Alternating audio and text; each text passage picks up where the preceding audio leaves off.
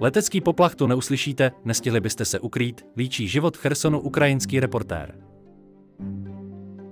Prout a voda sice už k dispozici jsou, za to bezpečnostní situace je den ode dne horší.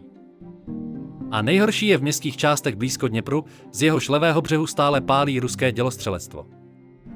O tom, jak se žije obyčejným lidem ve válkou sužovaném Chersonu, si Vox podpovídal s novinářem Tarasem Derkačem. Cherson chce žít. Lidé už potřebují konečně normálně fungovat, zajít si na dobrou kávu, dort, poklábosit s ostatními a nemít v hlavě pořád jen válku, schrnuje své dojmy Taras. Válečný reportér se ve městě, které okupovala více než 8 měsíců ruská armáda, pohybuje s malou přestávkou již od jeho osvobození dne 11. listopadu. A stihl toho za tu dobu opravdu hodně. Kromě monitoringu událostí a pravidelného informování se třeba proslavil velkolepou cestou člunem spolu s ukrajinskou armádou na levý, Rusy stále ještě okupovaný břeh Dněpru, která zde symbolicky vstyčila modrožlutou vlajku. Za více než měsíc od chvíle, kdy ukrajinští vojáci za huronského nadšení místních vstoupili do města, se život v těžce zkoušeném Chersonu pomalu, ale jistě obnovuje. Fungují obchody, restaurace, kavárny, z jedné z nich se s námi Taras ostatně propojil i základní infrastruktura typu nemocnic či místní policie. Lidé se musí na ulici pohybovat velmi opatrně a neustále naslouchat zvukům. A v případě blížícího se nebezpečí utéct do krytu. Do poklidu a bezpečí má ovšem město hodně daleko. Den co den je terčem neutichajících úderů ruských ozbrojených sil. Jak ale říká Taras, Chersonci jsou připraveni i po několika měsíčních útrapách okupace nadále ataky a značný diskomfort vydržet až do zdárného konce. Jak byste zhodnotil bezpečnostní situaci nyní, téměř měsíc od vstupu ukrajinské armády do města? Ostřelování je tu bohužel na denním pořádku. A co hůř, podle mě se počet útoků a jejich intenzita v posledních dnech stále zvyšuje. Samozřejmě četnost paleb se liší v různých městských částech, zejména v těch nacházejících se v blízkosti Dněpru. Čím blíže jste Rusům, tím je větší šance, že vás zasáhnou. Nepřítel je pouze několik kilometrů od centra Chersonu. Každý den ničí městskou infrastrukturu, domy, v nich žijí lidé, nemocnice, školy. To samozřejmě často způsobuje oběti mezi civilním obyvatelstvem, ale třeba i narušení elektrifikační sítě a následné výpadky v dodávkách proudu. Po městě je proto rozeseta řada bodů humanitární pomoci, kde je možné získat základní věci, přístup k proudu a podobně. Vylidněné město. Je vůbec někdy v Chersonu slyšet letecký poplach, když by při takovém množství útoků musel být vlastně asi pořád? Neletecký poplach tu nezní prakticky nikdy, nemá to opravdu smysl. Jedná se totiž o útoky dělostřelectva, nikoli v raket. Nikdo by se stejně nestihl schovat. Při raketovém útoku se máte šanci ukrýt, ale při takto blízkých výstřelech nikoli. Lidé se proto musí na ulici pohybovat velmi opatrně a neustále naslouchat zvukům. A v případě blížícího se nebezpečí utéct do krytu. Nutné je rovněž vyhýbat se zónám, v nichž k útokům dochází častěji, tedy i rajonům blízko Dněpru. Z nich se spousta lidí raději evakuovala. Bezpečné části ale v současnosti ve městě nenajdete. Můžete zhruba odhadnout vzhledem k zesíleným bojům aktuální počet obyvatel? Myslím, že tu zůstala tak polovina z těch, kteří zde žili během ruské okupace. A tehdy to bylo zhruba 50% stavu před zachvácením města Rusy. Ulice tu nyní vypadají velmi pustě a prázdně, nepohybujeme-li se v hlavním centru. Kdo jsou ti, kteří zůstali? Zůstali tu zejména starší lidé, ale relativně i dost mladých. Potkáte zde také rodiny s malými dětmi. Mozaika těch, kteří neodešli, je tedy poměrně pestrá. Po osvobození se také nějaká část obyvatelstva do města vrátila, například drobní podnikatelé, aby zkontrolovali své podniky, zda ještě stojí. Mnozí pak ale se stupňujícím se ostřelováním zase odjeli. Hlavně po 23. a 24. listopadu, kdy se Cherson stal terčem opravdu velkých úderů ze strany levého, Rusy stále okupovaného břehu Dněpru, začali civilisté město masivně opouštět. Využívali k tomu mimo jiné i bezplatné evakuační vlaky, které jsou k dispozici dodnes. Jen před minulý týden odjelo evakuačními vlaky podle slov ukrajinské vicepremiérky 3,5 tisíce lidí. Slyšela jsem, že město před příchodem ukrajinské armády Rusové zaminovali. Podařilo se už tohle nebezpečí odstranit? Cherson je bohužel stále zaminovaný. Týká se to zejména škol a administrativních budov, včetně policejních stanic. Nyní všechna tato místa procházejí pečlivou kontrolou a v případě problémů jsou nebezpečného materiálu zbavovány. Cherson měl v nedávné minulosti vážné problémy s přerušením dodávek proudu a vody. Kolik zhruba domácností si nyní musí poradit bez elektřiny? Musím to zaklepat. Máme v tomto ohledu poslední dva až tři týdny štěstí. Elektřina a voda v naprosté většině města funguje od konce listopadu. Rusové zkrátka udělali všechno, co mohli, aby nám stížili život. Našim energetikům, kterým mimochodem skládám velkou poklonu, se ale podařilo narušenou elektrifikační síť rychle obnovit. Odhaduji to prostým okem na asi 85% To nám výrazně ulehčuje jak práci, tak i každodenní život.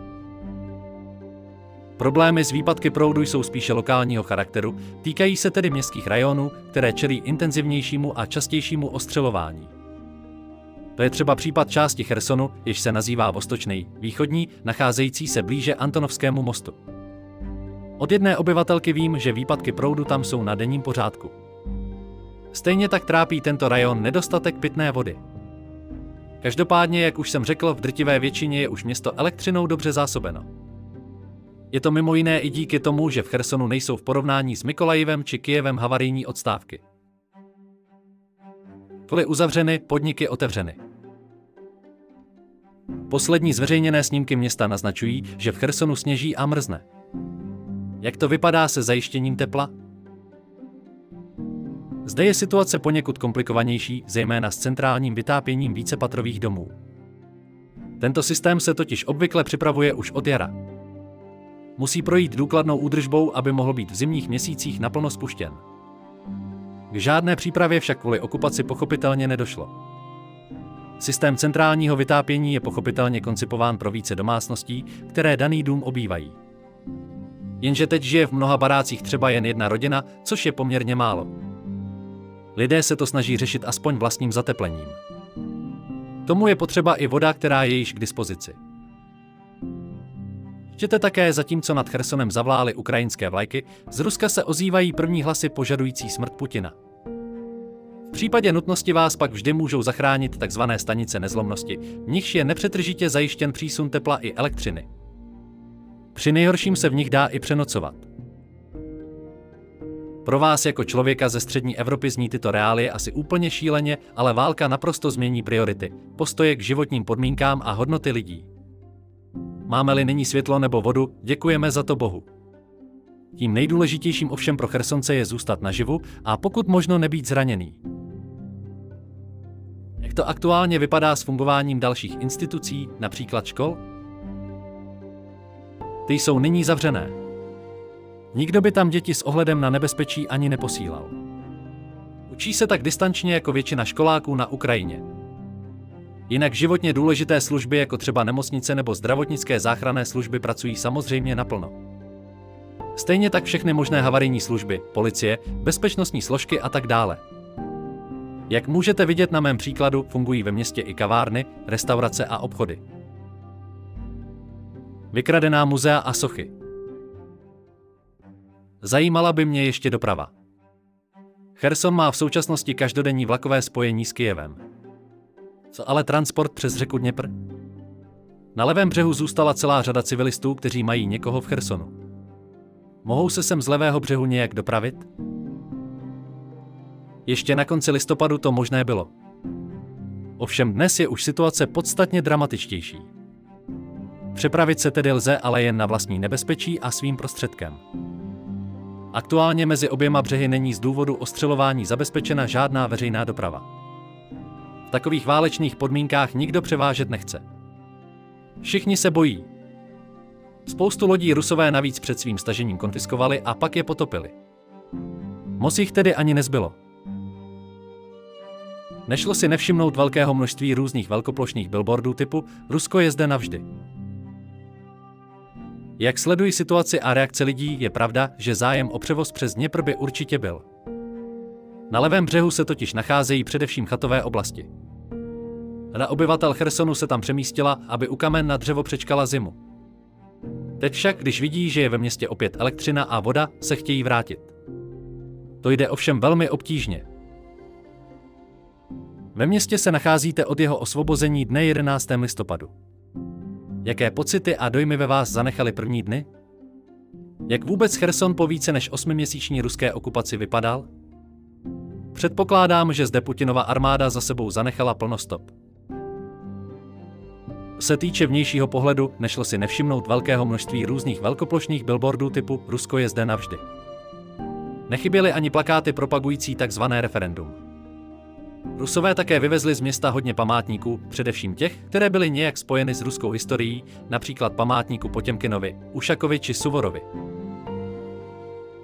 Podobně tristně bohužel dopadly i muzea. I přes snahu místních lidí cené artefakty schovat, vyvezli okupanti jen z uměleckého muzea 14 000 exponátů. Jednalo se přitom o velice hodnotné sbírky mapující historii nejen Ukrajiny, ale celé východní Evropy. Stejný osud potkal i druhé chersonské muzeum, z něhož Rusové rozebrali rovnou čtyři sály. Vystaveny tam byly především kusy spojené s druhou světovou válkou. Donašeči a pomocníci Rusů. Jak na vás působili samotní obyvatelé Chersonu? Videa a fotky prvních okamžiků po odchodu Rusů zachycovaly zejména radost a proukrajinské naladění. Lišila se v tomhle ohledu nějak vaše zkušenost? Nezarazilo mě ale něco úplně jiného. A to v jakém neskutečném informačním vaku lidé žili. Když začali vycházet na ulici a bavit se s námi, cítil jsem z nich kromě obrovského přívalu radosti i velký hlad po informacích. Ve městě, v němž byly více než 8 měsíců vypnuty všechny ukrajinské kanály a zbyl jim jen Telegram či Facebook, ale i ten byl částečně zablokován. Bezpečně se tak mohli dívat leda na ruské kanály. Pamatuju si, že řada tamních obyvatel třeba vůbec nevěřila, že ukrajinská armáda už osvobodila celý pravý břeh Dněpru. Vítr svobody, který 11. listopadu přivála ukrajinská armáda, ukázal také velkou nedůvěru mezi samotnými lidmi. Zejména první dny mluvili místní hodně o těch, kteří kolaborovali. Měli rusové mezi obyvateli Chersonu podle vás hodně pomocných rukou? Nemohu říct, zda jich bylo hodně nebo málo. Z druhé strany byla v Chersonu ustavena okupační zpráva, jež byla v podstatě založena na místních elitách. Bez jejich pomoci by těžko Rusové zorganizovali přechod na rubly nebo referendum. Každém městském rajonu měli navíc Rosgvardia a FSB, Národní garda Ruské federace a Federální služba bezpečnosti, poznámka. Red. Své pomocníky a donašeče. Okupantům také přešla určitá část silových struktur, policie a podobně. Celkově však Rusové v Chersonu nenašli podporu, kterou očekávali. Vy proto velmi rozčarovaní. Město je zkrátka nepřijalo, okupanti tak po celou dobu v podstatě působili v cizím městě. Na závěr se vás jakožto válečného reportéra nemohu nezeptat, jak vidíte aktuálně šance ukrajinské armády zcela překročit Dněpr a osvobodit strategicky důležitou Kinburnskou kosu, jež by hypoteticky otevřela cestu na Krym? Nemluvil bych vůbec o šancích, levý břeh jednoznačně osvobozen bude. Je jen otázku času kdy. Nejsem generál Zalužnej, abych vám přesně odpověděl. Co ale mohu říct, je to, že na tom, aby k přechodu řeky došlo co nejdříve, ukrajinská armáda usilovně pracuje. Je třeba ale zopakovat, že levý břeh není jednolitá pevnina, ale skládá se z různých ostrovů a zálivů. To představuje pro naše ozbrojené složky poměrně složitou výzvu, na níž je nutné se řádně připravit. O plném osvobození tu však už nikdo nepochybuje.